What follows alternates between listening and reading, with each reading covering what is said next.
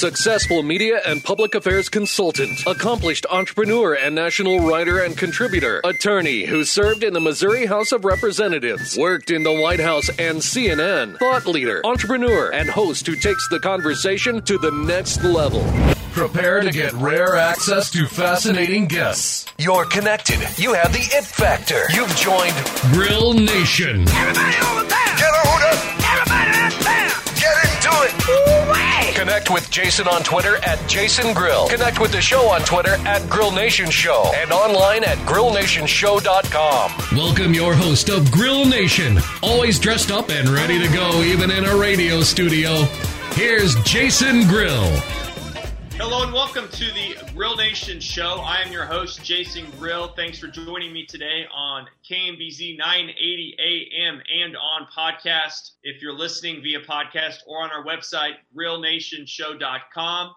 Hope you're having a great week. It's great to be back with you today. Very excited about today's show. As always, you can connect with me on social media at Jason Grill on Twitter or Jason Grill on the uh, other Instagram LinkedIn, or on Facebook. Just search for my name. Great to be back with you all today.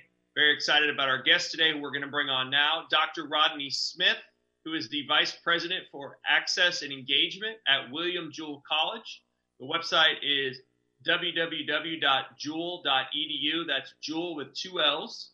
Uh, he leads the college's uh, intensive inclusivity efforts, and uh, we've never had him on the show. We have had folks on in the past from William Jewell, but I'm very excited to have uh, Dr. Smith on to learn about him and to learn about what he is doing now at William Jewell College, as he's fairly new uh, to the college, but has been around Kansas City for a while now. Welcome to the show, Dr. Smith. How are you today? Thanks, uh, thanks, Jason. Yeah, I'm doing well. Thanks for having me on the show. Great yeah, to I'm have doing well. Absolutely. So, um, you uh, tell us about your background, where you're from, uh, kind of how you got to William Jewell, and, and, what you've done in your career. Wow, it's a long story. Where where where should I start? Where I grew up in South yeah, Carolina. Start where you come from, because I like to know where the we like to paint a, a painting here before we get into kind of the meat and bolts of the show to know where you're from and kind of how you Right. got to Kansas City. Yeah, so I, I grew up in South Carolina on the coast, uh, Georgetown, South Carolina, which is uh, 30 miles south of Myrtle Beach. Um, so in, in many respects, it's a suburb of Myrtle Beach, and then it's about 60 miles north of Charleston, South Carolina. So Oh yes. Uh, I'm a I'm a beach bum. I grew up on the water. In fact, my mom and dad still live there, about ten, not not even ten miles, five miles from the waterfront. Um, you know, but ended up Their going local, to their local university, Coastal Carolina, is having a great football season. I've been yeah. Following it very closely. The in fact, their name is Chanticleers. yeah, they are. That in fact, that school is about thirty miles from where I grew up uh, in Conway, South Carolina. Yeah, so yeah, that, um, I grew up just 30 miles from um, Coastal Carolina University. Um, and yeah, it's on the coast. Uh, like I said, I'm, I'm a beach bum. Um, and I love that area of the country. But, uh, you know, found my way in, the Midwest. Um, but by way of, I went to undergrad in Atlanta um, at Morris Brown College, which is a small private historically black college that's a part of the Atlanta University Center. You, you had uh, Morehouse College, Spelman College, Clark Atlanta University, and Morris Brown made up the the undergrad institutions of the consortium. Then left there and went to grad school in Tennessee, in Nashville, um, at Tennessee State University, where I did a master's degree as well as a doctoral degree at Tennessee State, and then ended up moving to Kansas City in 2011. Um, before moving to Kansas City, I was working at Belmont University in in Nashville. Very similar to Jewell, a little bit bigger now, but similar beginnings. A small, private, uh, liberal arts connection to the Baptist Convention, all those kinds of things. So some parallelisms. Yeah, some parallelisms there. But ended up moving to Kansas City in 2011. Um, my wife was originally from Kansas City. She grew up on the Kansas side. Um, in Wyandotte You hold that or hold that against you, Rodney. well, yeah, I didn't realize it was such a big thing. This Kansas Missouri thing happening until moving to the area. Yeah, So you, uh, yeah, and, and it's funny how sports kind of I understand Belmont University because I believe they beat KU once in the tournament at some point or in early years when they were a basketball team, or maybe I don't even might, might have been Mizzou. I went to Mizzou Law School, but you know, you, you you remember these names of these universities through a lot of their uh, the sports teams, basketball Yep. or football. But I definitely have heard of Belmont. Obviously, understand the the Atlanta and Nashville areas. Um, there's always a story, usually about a significant other that uh, from Kansas City, and uh, so it's great to have you. Also, it looks like um, you know you were at UMKC for quite a while too, right? Yep. Uh, and uh, so when I moved to Kansas City, I landed at UMKC um, and was there up until 2018. I started at UMKC in 2012, I think it was. And uh, I was there. Well, I'm still there actually in an adjunct role. I still Okay. teach. I still teach two courses at UMKC in the evenings. Um, courses relative to you know this notion of diversity, equity, and inclusion. So sort of type of courses I specialize in, if you will. And so Yeah, and, and you courses. also um, one of the things we have a lot of business owners and entrepreneurs on the show. You started your own consulting firm, Sophix Solutions, uh, a change management consulting firm that's based here. Tell us about that because it's interesting. Uh, I like people that have have balanced a lot of balls and, and juggled a lot of balls in their career, and it seems like you have, and started your own company as well. Yeah, my wife and I we started a company. In fact, we started a company, Jason, back in Nashville, actually, um, back in 2007. And but when we moved here in 2011, you know, it kind of went dormant a minute because we were new to the community. Um, even though she grew up here, she was still new in, in as an adult in a professional role. So it sort of it sort of lay dormant until about 2016 and we started doing some work with various organizations in a consulting capacity, doing some public speaking and things of that nature. Um, I even I even wrote a book and published a book under the company's name, and things of that nature. Um, Wow. And it just started kind of snowballing, man, here in the last uh, few years, especially this year. Can, you know, even considering all the challenges that we've been confronted with, I mean, be it COVID or otherwise, but there seems to be an appetite for more conversations in and around this idea of diversity, equity, and inclusion. Yes, So, for sure. Yeah, so we've been um, extremely busy this year, which is a good thing that people are leaning into a historically taboo conversation. You know, hmm That is great. Uh, we have a minute left in the first segment. Let's just kind of before we get into kind of what you're doing uh, with with some of the things with opportunities without barriers initiatives at William Jewell. Just kind of we have a minute. Just tell us how that how that opportunity arose and kind of what your focus is.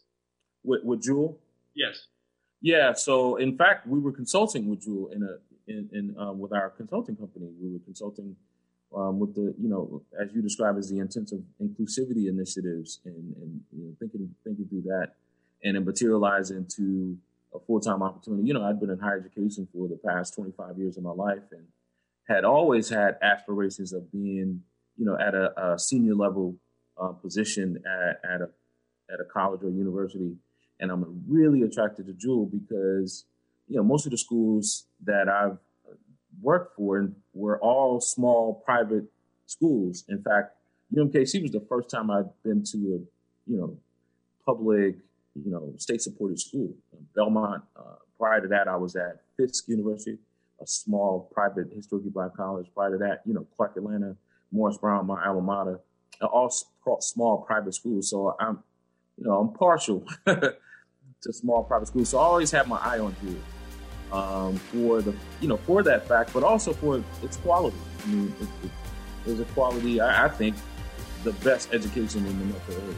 Dr. Smith, we're going to start there after the break. Thanks for joining us today on the Grill Nation show. We'll be right back.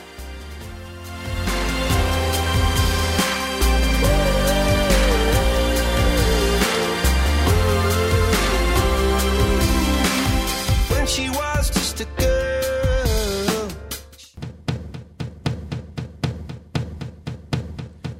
Give me a second, I I need to get my story straight. My friends are in the bathroom, getting higher than the Empire State. My lover, she is waiting for me just across Hello the and welcome back to the been Grill Nation show. I'm your host, Jason Grill. Thanks for listening today on 980 AM, or if you're joining us via podcast, we greatly appreciate it. Or on our website, grillnationshow.com, where you can find all of our shows and our supporters. If you want to support the show or be on the show, just reach out to me, jgrillmedia at gmail.com. Again, joined today by Dr. Rodney Smith. He is the Vice President for Access and Engagement at William Jewell College. The website is Jewell, that's with two L's, dot edu. Uh, Dr. Smith, welcome back. I want to talk to you about kind of, we stopped kind of with your, your work at William Jewell. You mentioned you were a consultant there for, uh, or you worked with them as a consultant, and now you have a, a senior level role that we're going to get into. Kind of talk to us about what your role is and kind of what you do at William Jewell. Yeah. So uh, access and engagement, I, I, look at it. Well, you can also look at my position as the chief diversity officer for the, for the college. Um, but I, I, really was attracted to this idea of access and engagement because I think in, in a lot of ways it, it, expands beyond just this notion of diversity, equity, inclusion, belonging, all those kinds of things. It talks about providing access for people, not just students, but for the community. Um, to engage with our campus in a more intimate way than perhaps we have in the past. And, and so those are some of my responsibilities, um, ensuring that um, the, the, college has visibility, if you will, in the community, um, but also ensure that the community has connection to the college. And, you know, so, but, you know, this notion of diversity, equity, inclusion, and belonging, it, it's perhaps another one that we don't talk about as frequently, but I think it's just as important, or perhaps the glue to all of why we talk about diversity, equity, and inclusion. Those are, you know, overarchingly some of the high points of what I do. Um, but uh, you know, I can get into some of the granular things of what we're trying to put together. Mm-hmm. Um, you know, you know, if, if you like, yeah. For our listeners who might not have ever been there, is in uh, is in Liberty, and uh, take us kind of through that. I mean, it, it's it's it's kind of closer to the downtown area. My I, I, was the last time I was there actually was for a actually on the campus walking around was for a a high school a seven on seven camp that I was in, and that was a long time ago. A doctor, I've been there many times around it, but actually walking the grounds. Yeah. But to your point, yeah, it's a small private school. Um, you know, right under a thousand students and we're in Liberty, Missouri, which is you can consider the suburb of Kansas City, just north of the city, um, just east of the airport, if you will. Um, yeah, and so it's a, a, small, you know, town, if you will. The the school sits at the at the top of a hill of a uh, Liberty Square, the old downtown square. Um, you know, it's just a beautiful setting. Yes, it is. Small town, yeah, and uh, and, and you you get a chance to see various vantage points, if you will, get vistas, vistas from the campus, from so, the uh, campus. Uh, yeah, so so you got these beautiful vistas, and one of the things that you're working on, uh, and the college is working on, is is an initiative called Opportunities Without Barriers, and it involves kind of changing intuition costs. Talk to us about the why and and and, and the what that is, and, and, and why you just why they're doing it at William Jewell. Yeah, you know, we discovered that, and other schools around the country have been doing a very similar thing, but we discovered that, you know, our price tag was different from what families ended up really paying. You know, there's a discount rate that, and, and most people really don't consider or understand this notion of it. There's a discount rate where, you know, you have a, a listed tuition cost, but typically most families, especially when you're talking about private schools, most families will not pay that sticker price. There's going to be a discounted rate, be it through some sort of financial assistance from the college or university, coupled with whatever if you qualify for, you know, federal financial aid and all those things. So minus that amount, you know what I mean? So typically, you know, a, a family is not going to pay anything close to that. So we decided why not just advertise the the real price, the actual price, as opposed to the the supposed price, and I sticker. think it's the sticker price. You know, you know, I think in some ways, philosophically, you know, people had this mindset that uh, a certain price um, rendered a certain level of prestige. You know, we, I think it is an American condition that we, you know, we we often say this thing: you, you get what you pay for. So if you pay more, you think you're getting more. Yeah, well, uh, that's true to a certain extent. but we we, we, we, we want students because I, I still think that again that Jewell offers a top notch quality education. You know, I would argue in the country.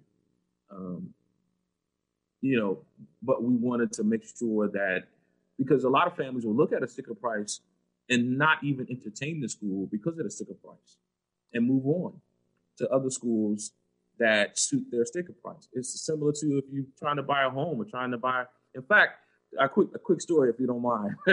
the house that I'm living in now was a similar situation. I was looking at uh, a, a house across the street, and I was looking at another house up the hill, and the guy who was selling this house ran out and said, "Hi, you looking at houses?" There? I was like, "Yeah." He's like, "Well, why aren't you looking at mine?" I was like, "Well, it's out of my price range. It wasn't, you know." And so he ended up discounting the house to come down into the price range. We negotiated, and so it ended up. I ended up buying the house because he had some wiggle room to yeah. discount to That's discount the house. I wish more people in my neighborhood would run into their house. but that that's how I think of it. You know, is that what's what the price is, but what you're willing to, you know, sell it for. But you know, I think, but I think at the same time, we understand, especially in regards to this conversation around providing access for those who historically hadn't hadn't had access to a, a place like a William Jewell um, and and the connections to you know diversity and economics, right? This notion of many people of color and ethnicity will fall into the lower economic brackets, right? Yeah, you know, that's just a matter of fact, right? Um, and so, the, especially if we're trying to attract those types of families, we really have to do a better job of um, attracting them. you know what I mean? And the the, the ticket price could be one of those ways of attracting them along with the quality education we're providing, along with the wonderful experience your, your child or your student will have once on our campus. Well, the tuition um, recast initiative, I mean, we're talking about almost half the cost before aid. One of the other things you guys have done, in, in addition to removing the financial barrier uh, at William Jewell College, uh, is again intensive inclusivity. You've moved to a holistic admissions process. Um, yeah. What is that?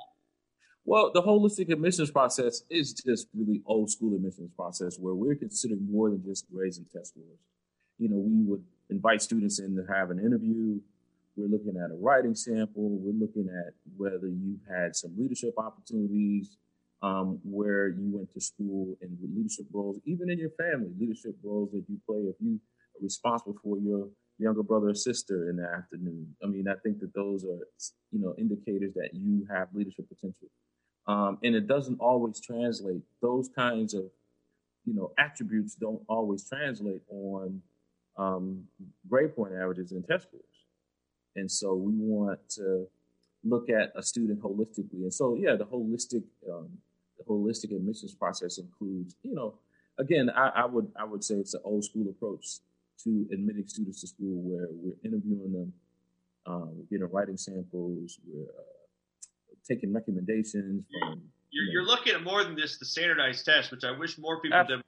Absolutely, absolutely, because we recognize as an academician, as someone who's been in the, in the academy for 25 years, we we're now discovering that many of our supposed, you know, test scores or college readiness test scores are not really assessing whether students are ready for college.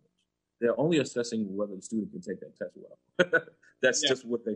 There's no. They're, they're not really a really good indicator whether a kid would do well in college or not.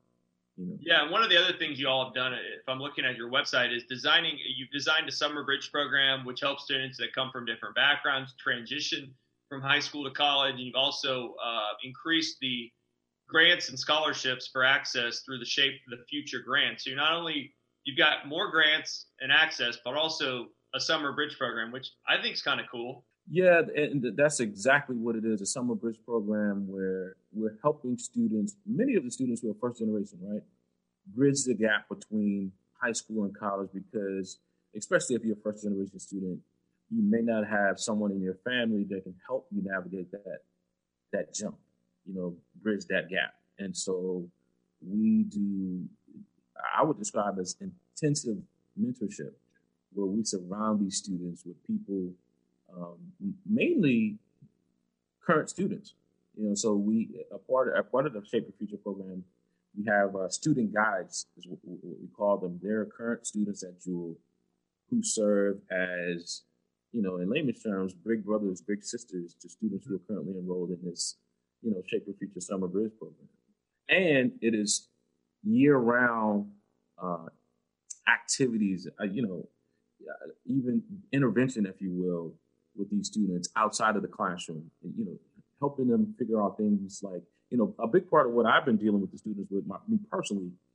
Um, the, the summer bridge students, uh, you know, the Sacred Future students is identity development. You know, we often talk about you go to college to find yourself and so we have to begin that conversation with students, helping them realize who they are, you know, and how it will contribute to your experience on college and not just your experience in college, but your the rest of your life. You know.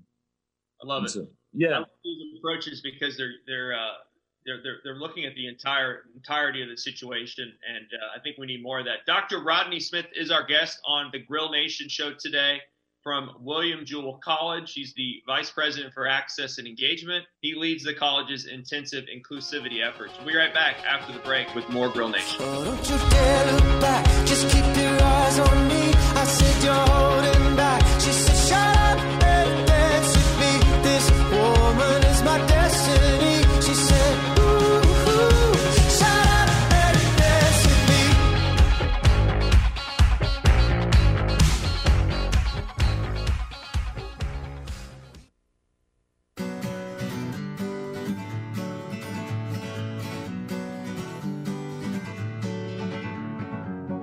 Feeling my way through the darkness, guided by a beating heart. I can't tell where the journey will end, but I know where to start. Hello and welcome back to the Grill Nation show. I'm your host, Jason Grill. Thanks for joining us again today on 980 AM, or if you're listening on podcast networks, we greatly appreciate it, or at our website, grillnationshow.com. Great show today with Dr. Rodney Smith from William Jewell College, the Vice President for Access and Engagement.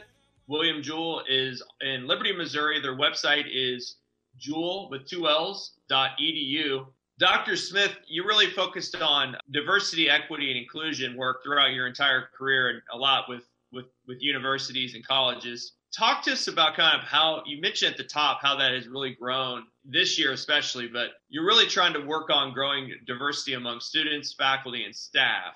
And you, you've done that a little bit with your upcoming class, incoming class. Kind of talk to us about your focus and how that's, you know, really kind of grown at William Jewell. Yeah. So, you know, uh, the research overarchingly, not just at Jewell, but overarchingly, even not just in education, in the business world, the business community, you know, has been really, you know, kind of painting the picture that a more diverse workforce is a more productive workforce, even to the bottom line of an institutional organization. Uh, meaning, you know, it, it makes good business sense.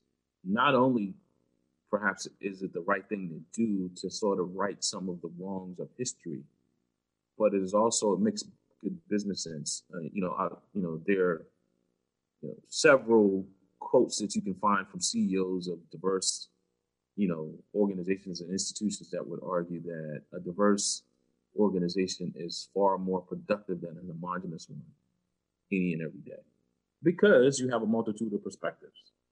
Um, and that's why diversity is so important. Not just diversity, but inclusion, including the diversity that you, you have. And I think in some measures, um, you know, I, I, and I don't mean this flippantly, Jason. I think the conversation, though, in some cases, is if I can make up a word, oxymoronic, because um, because diversity of humanity really just is. I mean, humanity is already really diverse.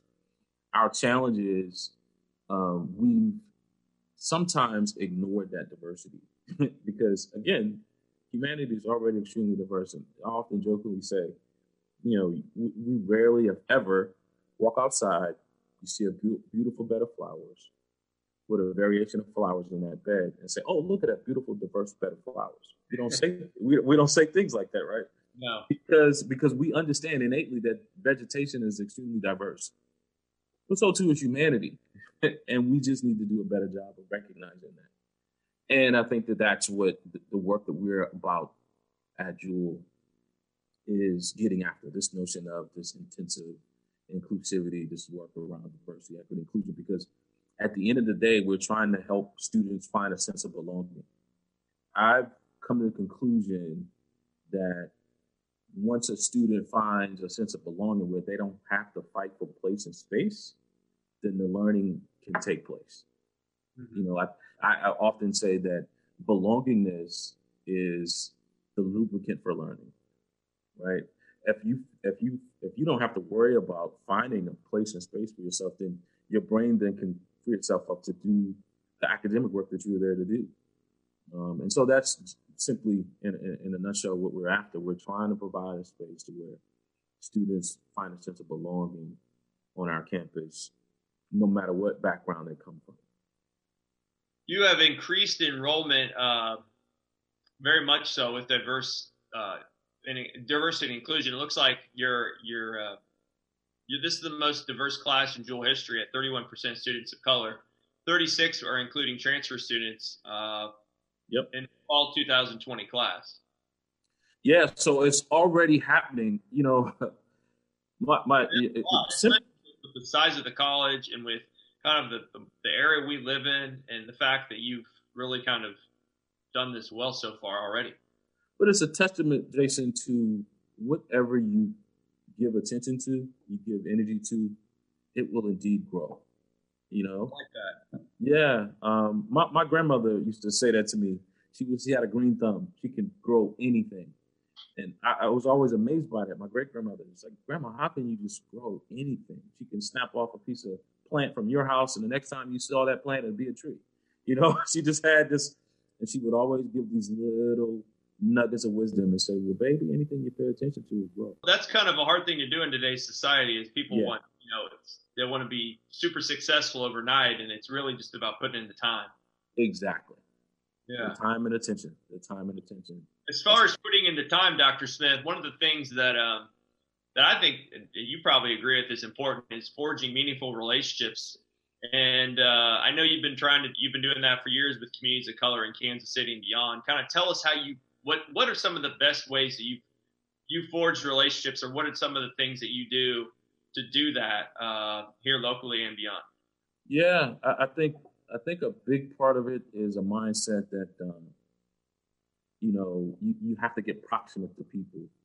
You have to, have, in other words, you have to have you be in relationship with people, know people. Like, you know, I, I, I love the fact that you in the beginning of the segment you asked me where I was from and who I was because it gets you, you know, an opportunity to know people and you find connections and you find synergy and you find commonality.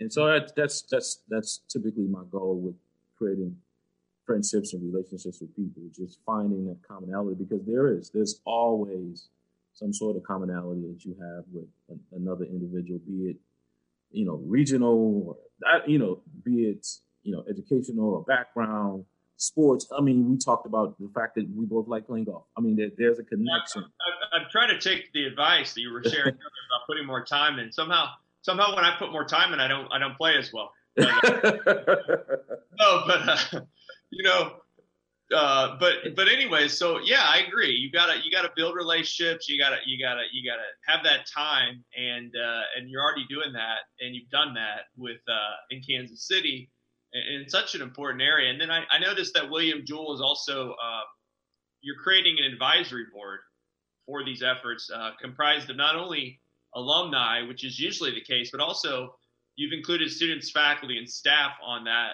in that effort in order to include, uh, increase inclusivity on campus and beyond. Yeah, so we're trying to model that diversity by doing that. You know, I mean, you have a diversity of thought. You have, you know, a multi-discipline, multi-perspective, you know, even a multi-age range of people coming together to decide because I think too frequently, especially you know when you come talk about students um, or, or, providing a campus, I think we need to do a better job across the industry of education, not just at you. We need to do a better job of preparing our campuses for our students, as opposed to the flip side. We, we have been uh, we've been concerned a lot with whether whether our students are prepared for our campuses. We need to flip that paradigm and say that we need to make sure that our campuses are prepared for our students. And so, how do you do that? Well, you have to include student voice. You have to get the student's perspective. You know, people, you know, this one of the guiding principles that I go by in my personal life and professional life is this notion of with, not for. You know, you're doing things with the community. You're having, you know, conversations with the community, not necessarily for the community. Even, even I've even tried to.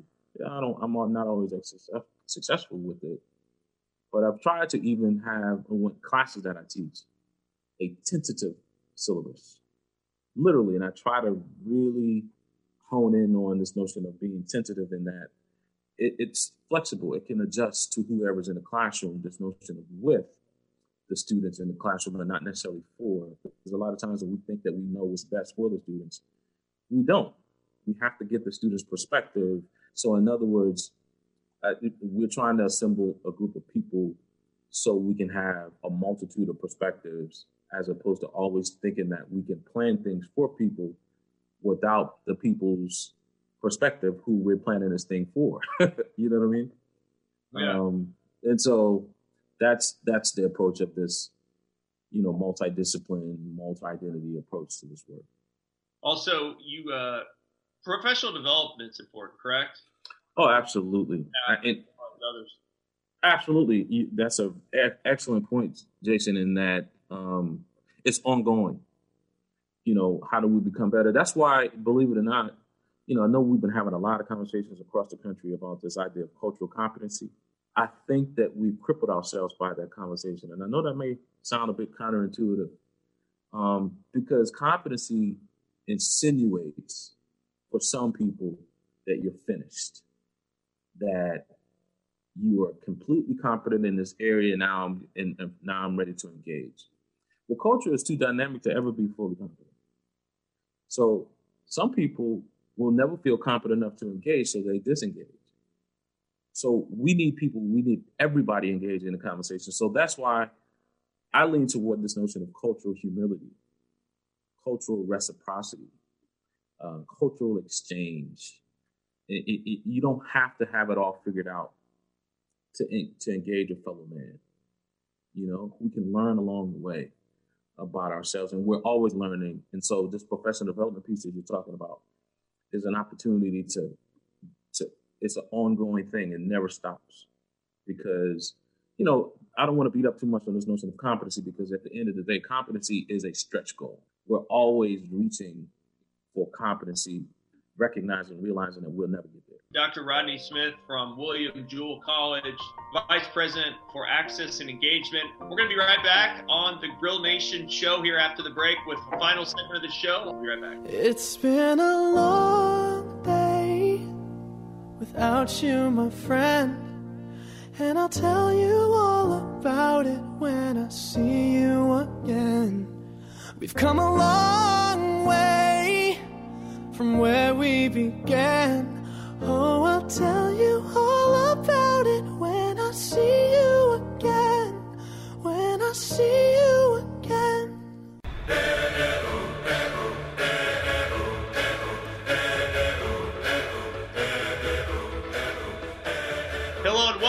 To our final segment of today's Grill Nation show. I am Jason Grill. Thanks for listening. I hope you're having a great day. We appreciate you joining us each and every week, and uh, we'd love to hear from you. So connect with us if you uh, want to support or sponsor the show, or if you uh, have a great guest for the show. We'd love to hear from you. Just go to grillnationshow.com. Today, joined by Dr. Rodney Smith again, Vice President for Access and Engagement at Will, William Jewell College. He's also uh, an adjunct faculty at UMKC and has started his own company with his wife. Uh, by the way, we never asked you about that, Dr. Smith. You uh, started a consulting firm with your wife, um, and you're still married. So congratulations. yeah. oh, so hey, I got a quick question. You've been in uh, in leadership roles and speaking on uh, for many years to different audiences. Uh, what is kind of your proudest moment uh, in that time as a leader? What, what's your proudest moment, maybe in your career and your uh, in your leadership roles, that has made you the most proud? Mm. Wow, Jason, that's a tough question, man. You probably have a lot of them. You probably have a lot of them. But my proudest. You got to pick one thing that stands out. What would that be? My proudest leadership moment. Oh man, Eesh. Or maybe just uh, a proud moment in your career or, or in your life in general? Yeah, well, I, I think a leadership moment is um, I established a program at UMKC called a Men of Color Campus Initiative, and you know it was it's a program just designed for male students who are not doing well academically on the campus. And the thing about it is, Jason, we never really did anything academically related when we gathered as a group, because I don't think that the issue was um, them having the aptitude or intelligence to do what it was necessary in the classroom.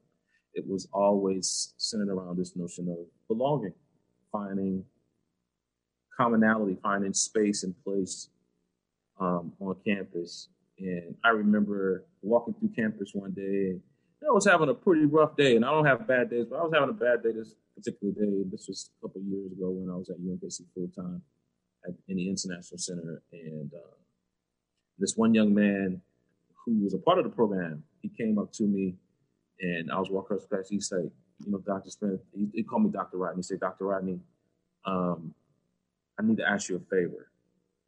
And I was like, okay, sure. Um, and he said, I, I have a job interview. I need to get a haircut, but I don't have 20 bucks to get a haircut. And he said, can I borrow $20? And I was like, no, you can't borrow $20. You can have $20 because I don't want the $20 back. So I walked him to the ATM and he said to me, he said, Dr. Dr. Rodney, I'm not just saying this because you're about to give me $20. He was like, man, my experience on this campus would not be what it is if you were not here. Wow, that is powerful. I, you know, and I was like, It you? always happens. It always happens when you're having a bad day, probably, right? Yeah, and these random, yeah, it was just random, you know. And so you're talking about, you know, leadership. I, I'd like to believe that that is a leadership story. You know what I mean? Of just my presence, if you will, Yeah, right. campus. Okay, so I got a I got a next one. You, that's a great story, uh, and we're we're taping today via Zoom, so it's great to see. you. We're going to do a sneak peek here in a second for our online and uh, social media listeners. Uh, what is some of the best advice maybe that you've ever received in your life or your career? I know you, you your family's probably been an influence on you, but was there a mentor in your life that shared something with you uh, that you could share with us? Yeah, it, it sort of. I think in some regards, the, the beginnings of my ideas about you know my philosophy about this notion of competency versus humility. Uh, I remember a mentor of mine saying, um, "You don't have to have it all figured out before you get started." You know, a lot of times, you know, as someone who, you know, um, suffers from this need for perfection, perfectionism. You want things to be perfect before you even get started. And he would often say, you know, sometimes you have to build the plane while you're already in flight. so it, sometimes it's best to just go ahead and take off and figure out the rest of it once you're airborne. Yeah, Um, you know, so that's some good advice. And I often tell students that, meaning I translate it into some students kind of wreck their brains about having to decide a major as soon as they get to campus.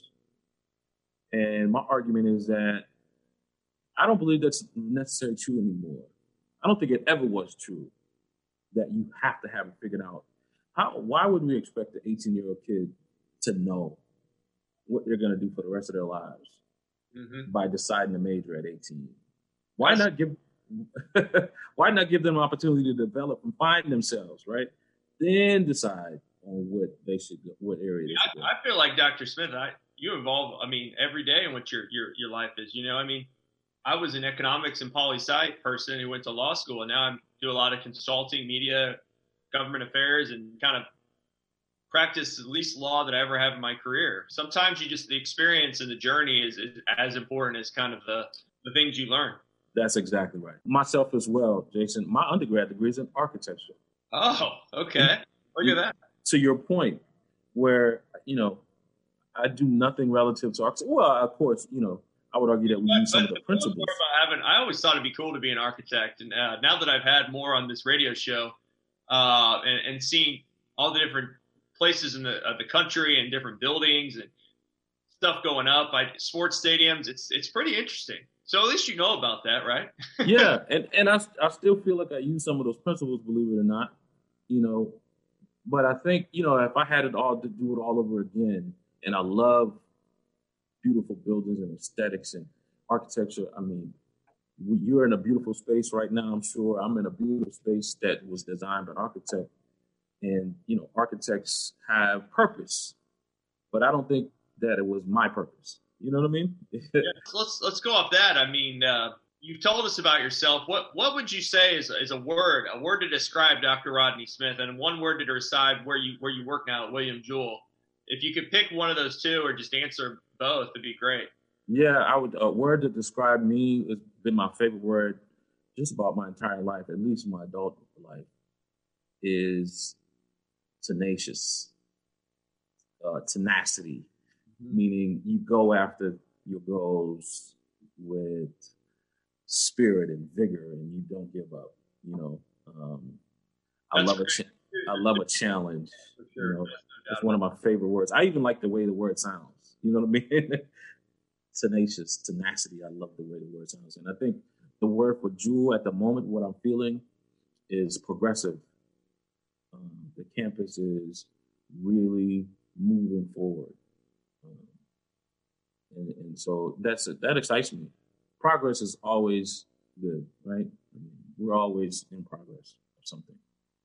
That's great, and um, that kind of leads into our last question on the show today. Is kind of what does the future hold for you and for uh, for William Jewell? What are you What are you looking forward to? Yeah, well, you know, I, I think, um, you know, I think um, I, I often describe when I tell people who what I do and I also, I, you know, tell people that I'm a, the chief diversity officer, but I also describe myself as the chief, the chief hope officer. Mm-hmm. So I think the the, the future um, for me and for Jewell, I think, is filled with hope. And I don't mean this whimsical thing, this, you know, this, but I, I think that hopeful people are people who, of action. Um, people that recognize that you will be confronted with barriers, where you will be confronted with challenges, but we have what it takes to get on the other side. And I believe that we can do things to build hope by reliving and pre-living. I like you relive, that. you relive, you know, the good moments and remember when things were working the way you want them to work. And then also imagine, you know, how things could be and should be in a positive direction. And so I think that um, that's, yeah. a, that's, a, great. That's a great way to end the show, Dr. Smith. Dr. Rodney Smith, Vice President for Access and Engagement at William Jewell College. Appreciate you coming on the show today. Absolutely, a lot of fun. Thank you for joining us as well to the listeners. We will see you again next week. Have a great day and take care.